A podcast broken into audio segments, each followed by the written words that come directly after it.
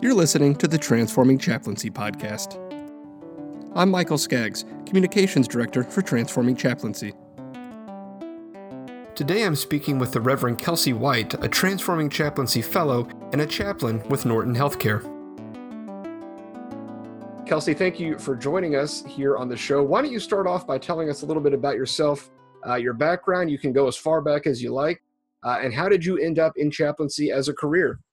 Thanks for having me, Michael. Um, so I am a chaplain in Louisville, Kentucky at Norton Healthcare and have been here for the past three years, originally from Lexington, Kentucky. Uh, before I came to Norton, I started with a position right out of my residency at UAB Hospital in Birmingham, Alabama. Not the direction I thought I would end up going. So when I was in seminary, I went to seminary in New York, went to Union Theological New York, and hated the idea of pastoral care, hated the idea of being in a hospital, thought that it was something that I would never do, not a direction I thought I would go. I decided to do a unit of CPE um, just because I thought it would be a helpful uh, background um, helpful experience to have and something just to kind of keep in my toolbox because originally I thought I was going to do Christian education in a church and figured I couldn't avoid sick people even if I worked in a church. So did a unit of CPE with a hospice. Um, that first unit, I just I fell in love with it. Every, I mean, I couldn't um, get enough time with folks as it is. I I worked primarily with Alzheimer's patients, the the pastoral skill, skills needed to really go in depth weren't exactly needed at that point um, since our conversations were pretty limited. But i just fell in love with being with people who were you know at a really critical and and transitional times in their lives. So when i finished my first unit of cpe i actually was still on the path of working in a church. My supervisor at the time carol green who I'm sure many of you all know, was trying so hard to talk me into a residency. Um, but I said, no, you know, I think I'm going to go work in this church. That's that's what I want to do. Left the chaplaincy world to work in a church and worked in a church for about a year and a half. And I had worked in a number of churches before then. I probably had more experience in churches than most people right out of seminary. But there was something about being in that setting after doing CPE that made me really rethink what I was doing with my life, with my gifts. And so after a year and a half, I left the church and decided to do a residency with some support and um, encouragement from Carol and ended up at University of Louisville Hospital doing my um, chaplain residency. And from there, I, you know, I just loved it. Couldn't get enough of, of the pastoral care in a hospital. When I finished that, I started looking for a job like most residents do, uh, and ended up down at UAB in their outpatient outpatient center, which is a massive place. The Kirklin Clinic. I was their first outpatient chaplain, and it is five floors of clinics and offices, huge building. I think they saw over 2,500 patients a day, and I was the lone chaplain covering the whole building. Really I loved it too. Um, outpatient's very different from inpatient, as anybody who's spent a lot of time there could say. I just, you know, I think being with people who are at transitional moments in their lives and trying to figure out what it means for how they see the world and what it means for how they understand themselves is just a place that I love being. So that's kind of how I ended up in chaplaincy. I'm going to take an opportunity to break the fourth wall a little bit here and tell listeners that I have had access to none of these answers beforehand. So all of my follow up and all of my uh, further questions are are live reaction. It strikes me that to go from having absolutely zero interest in pastoral care and spiritual care in a healthcare setting to falling in love with spiritual care, especially with elderly patients with you know various degrees of severity of mental uh, issues and neurological issues that is an enormous gap to bridge. How did you get across that? What was it about working with those patients that made you change your mind completely? There is something about so when i was with the alzheimer's patients um, and dementia patients you have to just be with them in a way that I hadn't sat with or moments that I hadn't been with people. I think probably I don't really remember times before that that I had had such um, moments of connection, I guess I could call it, or holy moments, whatever, whatever term somebody would want to use.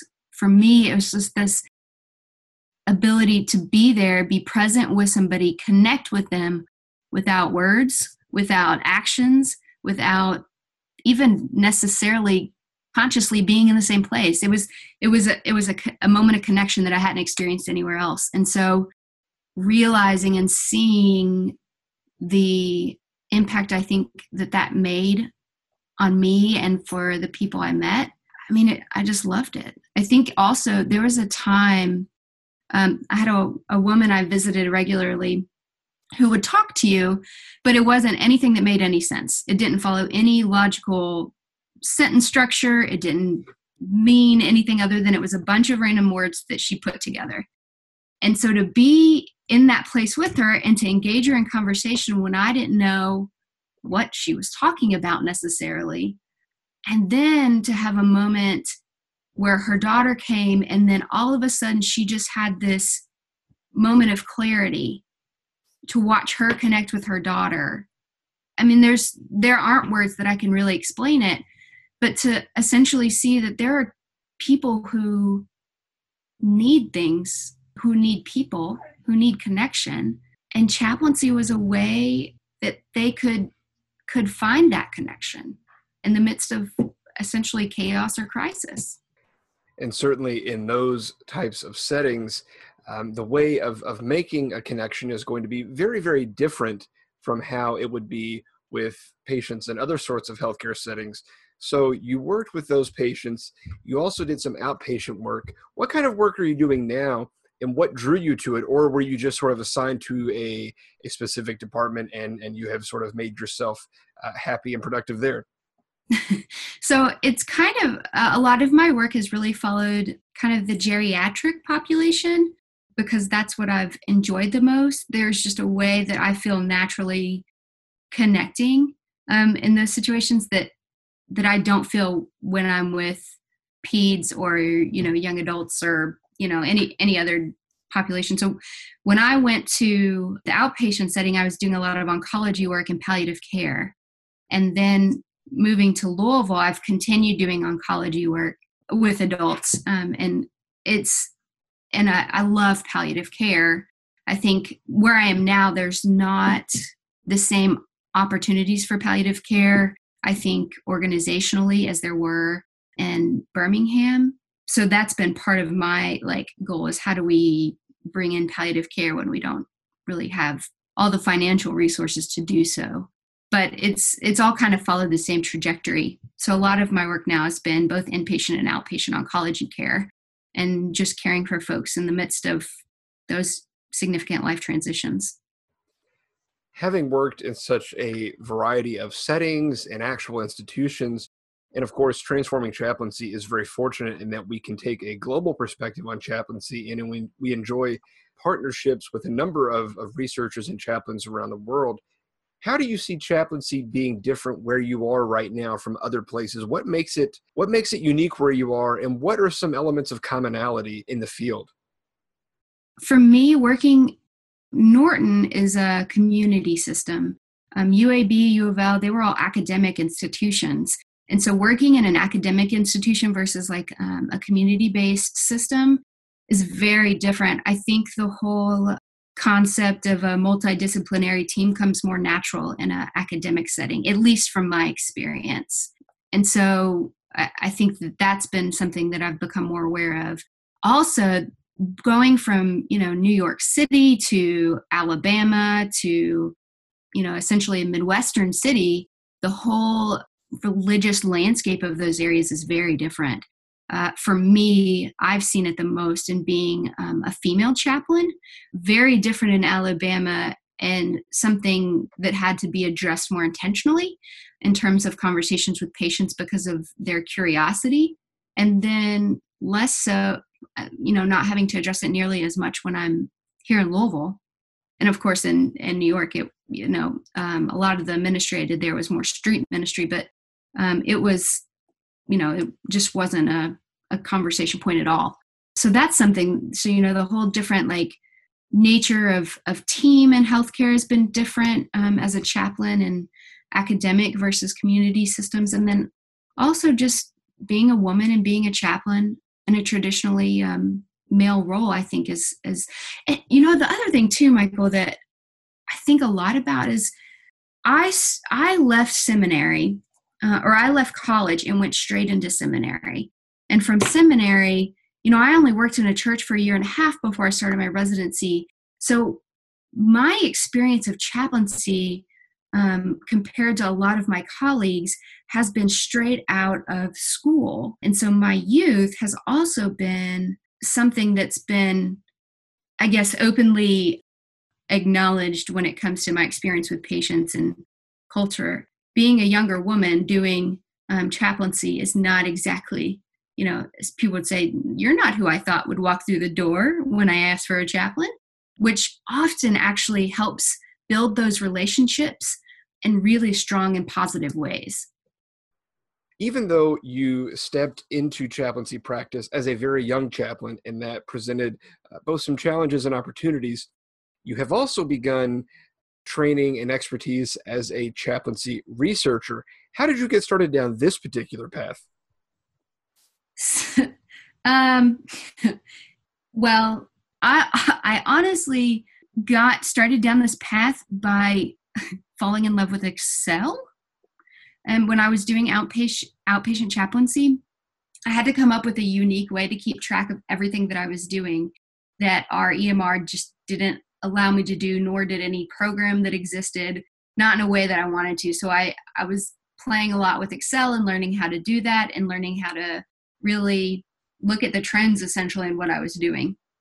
And from there, my work with the outpatient palliative care clinic, they offered me the opportunity to come manage a grant that they had received that looked at survivorship and breast cancer um, survivors and how they use their community to get support, as well as how folks in the inpatient and outpatient uh, world helped navigate them. So, how lay navigators helped facilitate their care and trajectory through the cancer care continuum.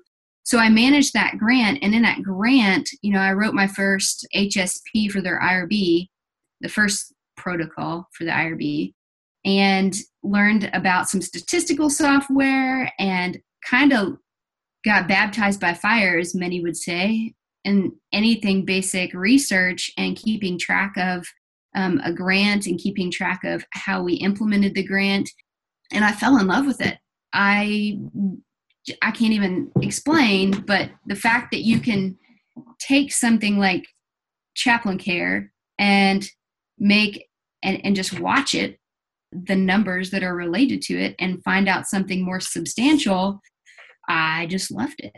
And it just seemed to it it helped figure out what worked best, especially in terms of that grant and what those survivors needed versus what I assumed they needed. And I just loved it. So then when I moved to Louisville, I moved up here originally just so to be closer to family. And it was so when I came up that summer is when George got up in front of APC and he announced that there was this grant. I had already decided I somehow I was going to learn more about how to do research. And when he announced that they had gotten the um, Templeton grant, I went up to him the next time. He'd never met me before. I'm sure he thought I was some kind of crazy person. And I was like, I'm doing this. I need you to know, George, I'm doing this. And he was like, okay, great. And I, from there, was intent on, and still am, using research to kind of help chaplains do what they do better and to help patients the best we can. I can actually very much understand both sort of both halves of that question to to say that you fell in love with research as a result of being trained and, and learning your way through Microsoft Excel. That does not seem like the most natural evolution. But at the same time, I also understand that when you are approaching a very human field like chaplaincy, of course, you never want to learn, uh, I'm sorry, you don't want to lose that human touch, that human side of it. But taking a step back and attempting to quantify things can really make quite a difference. Um, I did a PhD in history, and you would not think of doing a whole lot of quantitative analysis in that particular case. But I learned early on that to put things in some sort of a system and to assign particular values and try to analyze that, in many cases, ends up eh, yielding results that you did not expect. Or even if you have been conducting the research directly firsthand, you may have some impressions that you have come up with. You may have an idea of where things are going. But then when you actually look at the data in its raw form and manipulate it this way and that, you can see that actually you were totally wrong or, or things are a little bit more nuanced than you thought. And so I think I think you've you've really pointed out the balance between the human side of chaplaincy and the data side of it, and how uh, the one can inform the other. Now, right, and I think that there's this assumption that a lot of my colleagues have or that a lot of people in just basic conversation i've had that assume that once you like assign a number to it that makes it something concrete and that it you know eliminates all of the murkiness from the world but it's not true because there can be so i mean numbers by themselves can mean so many different things. And so it's just another way of looking or interpreting something not necessarily like making it more inclusive or exclusive. It's it i mean it broadens the way we look at um, what we're doing not just you know concretely defining something. It's not doing that at all. If anything it you know adds more questions which is uh, why i love it well now that we have acknowledged that uh, that i'm a nerd no no no Not now that we've acknowledged that that the very simple solution of it's complicated actually applies to most of this how do you apply this to your work with patients because you have all of these questions going on about research uh, whether it's the research that you are conducting or keeping up with other re- research. How do you apply that to your work with patients? I say the same thing to everybody I interview. I know that you can't change your methodology week after week because some new article has come out. You can't change the way you interact with patients all the time. But you do want research, I would assume, to inform your practice. How do you do that? So I think it, at the most simple level, what it does is it makes me more curious for those interactions. Um, in those interactions, I'm more curious about when a when a patient says X, Y, or Z, what does that really mean? So that research fuels my curiosity in those encounters beyond anything else in, the, in its most simple form. It makes me wonder more about what's going on and what their experience is like and what they're processing than than anything larger. And then I would also say it it it causes me to pause and to ask myself, okay, this is what I'm doing and where does that come from? What does that mean in terms of why am I doing this?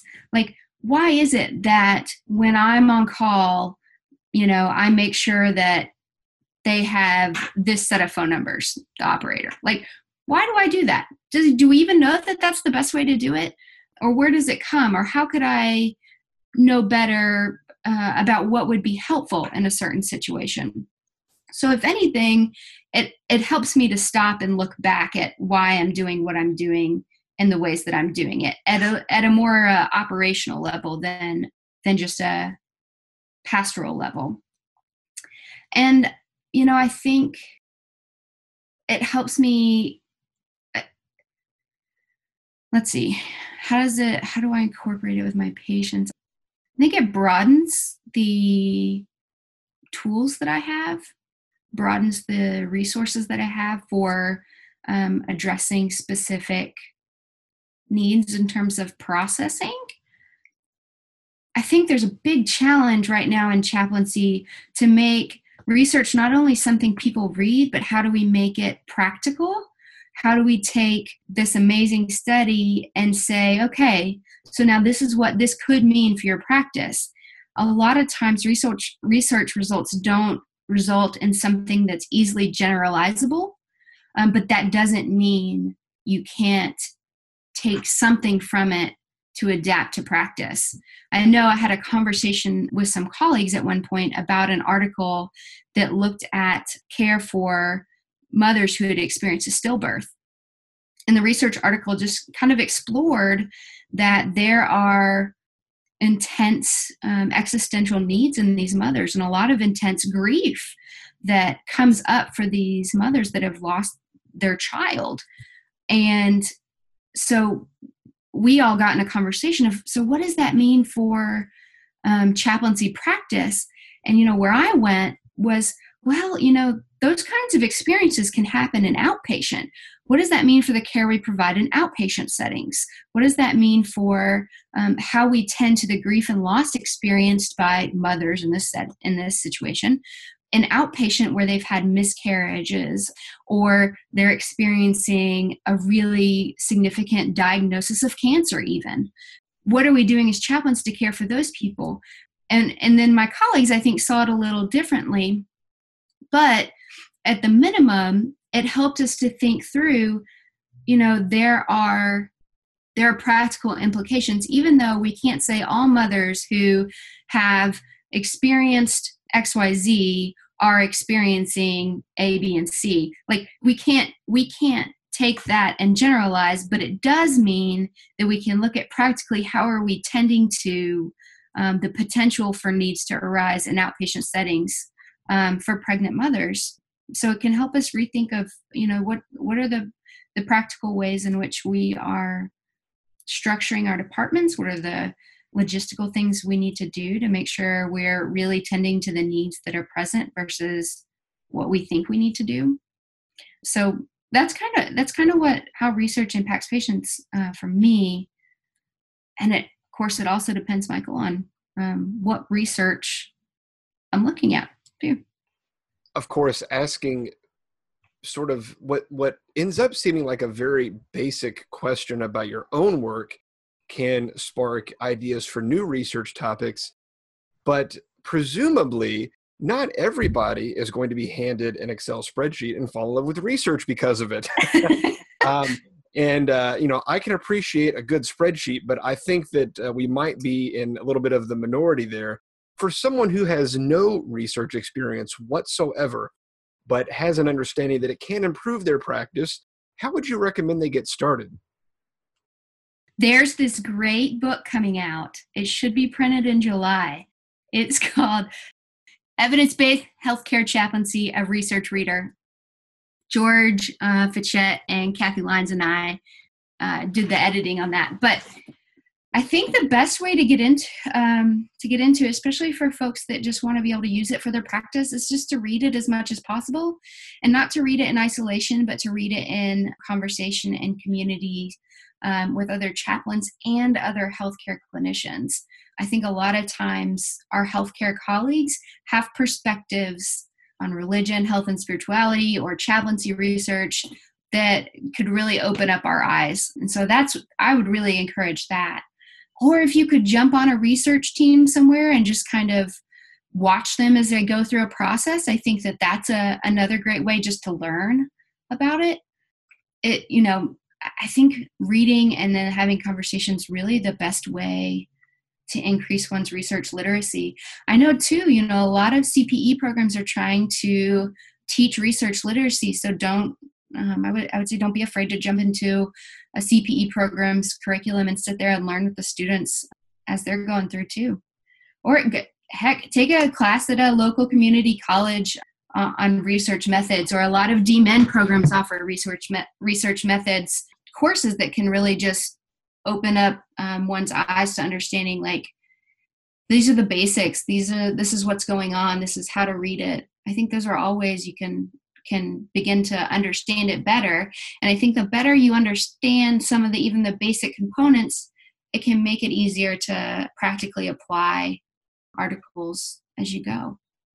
You have downplayed your own role in it but i don't have to do that. So i will recommend that everyone check out the evidence based uh, chaplaincy reader that'll be coming out uh, very soon here that is co edited by Kelsey and George Fitchett and Kathy Lyndes. That is going to be a must have text uh, to be sure moving into the future. And now, armed with that textbook uh, in hand, we also need your advice. What are the greatest opportunities and challenges for chaplaincy research and chaplaincy practice moving into the next generation? So, and this is something that I feel incredibly adamant about, um, Michael, is that chaplaincy research can't stay siloed in its own little world. So, in other words, what, and this is part of the reason why, so this fall I'm starting um, a doctoral program in essentially health services research because what chaplains need to do with their research is not just take it and say, this is this is what works best here for us and this is what looks nice and this is what reduces distress but be able to take it and say and this is what it means for our system and this is what it means for healthcare.